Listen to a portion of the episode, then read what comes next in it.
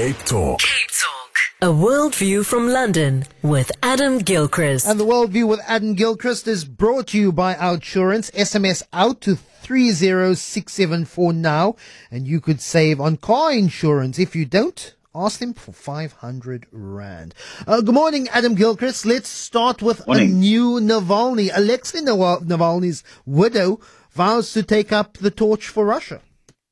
Yes, Yulia Navalnaya has vowed she will continue his work for a free Russia, is what she said in a video that she's posted online. Her voice is sometimes shaky.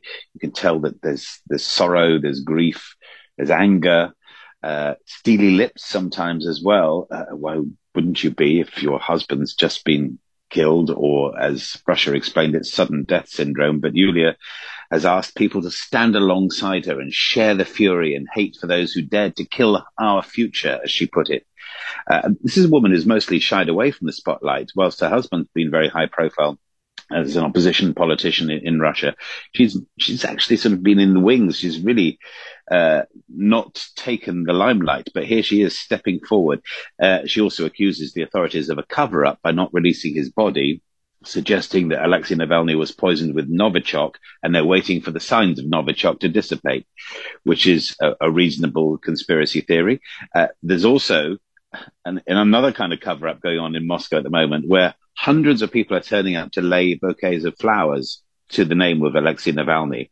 And within a few minutes, those bouquets are removed. So in other words, if you turn up now at that spot, you'd think, oh, there isn't that much support for him it's hundreds and hundreds in a never ending stream.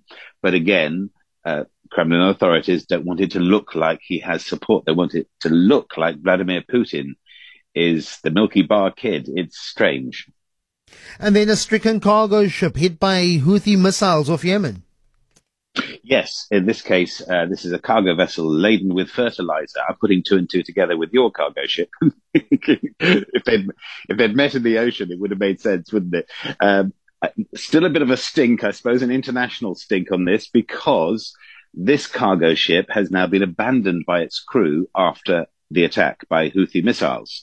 Uh, the Ruby Mar, um, which is Belize flagged, British registered, on its way up through the Gulf of Aden or round the Gulf of Aden, heading towards the Suez Canal, but it's not getting there. Technically, it was struck just outside in, I think, in international waters, technically, but uh, it's one in the eye for the Americans and the British, who have, of course, been bombing Houthi missile bases in Yemen and yet to no effect. And, and, and didn't we say it? Nine years of bombardment by Saudi Arabia's Western equipped air force haven't stopped the Houthis. Why would two or three sorties by the US Air Force and the RAF stop them?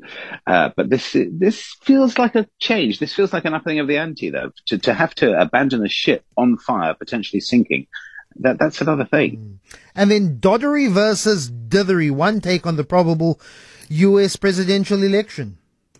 Yeah, interesting that a professor at the University of British Columbia in Canada has said there's much made, particularly by the opposition of Joe Biden's dodderiness.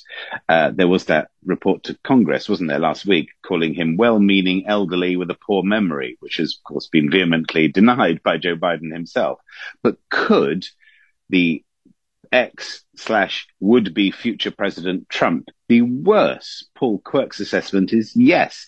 He says that he's analyzed this and suggests Donald Trump's shown a steeper decline in slurred speech, ums and ers, tongue twisted language, bad repeated errors, not just necessarily factual. Um, 77% of Americans think Joe Biden is too old for the White House at the age of 81.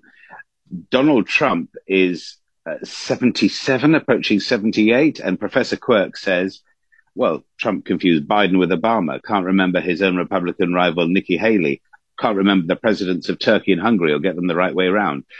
It's a great choice, isn't it? Devil or the deep blue sea, eh? And Gilchrist, chat to you tomorrow with the worldview. Have a good one.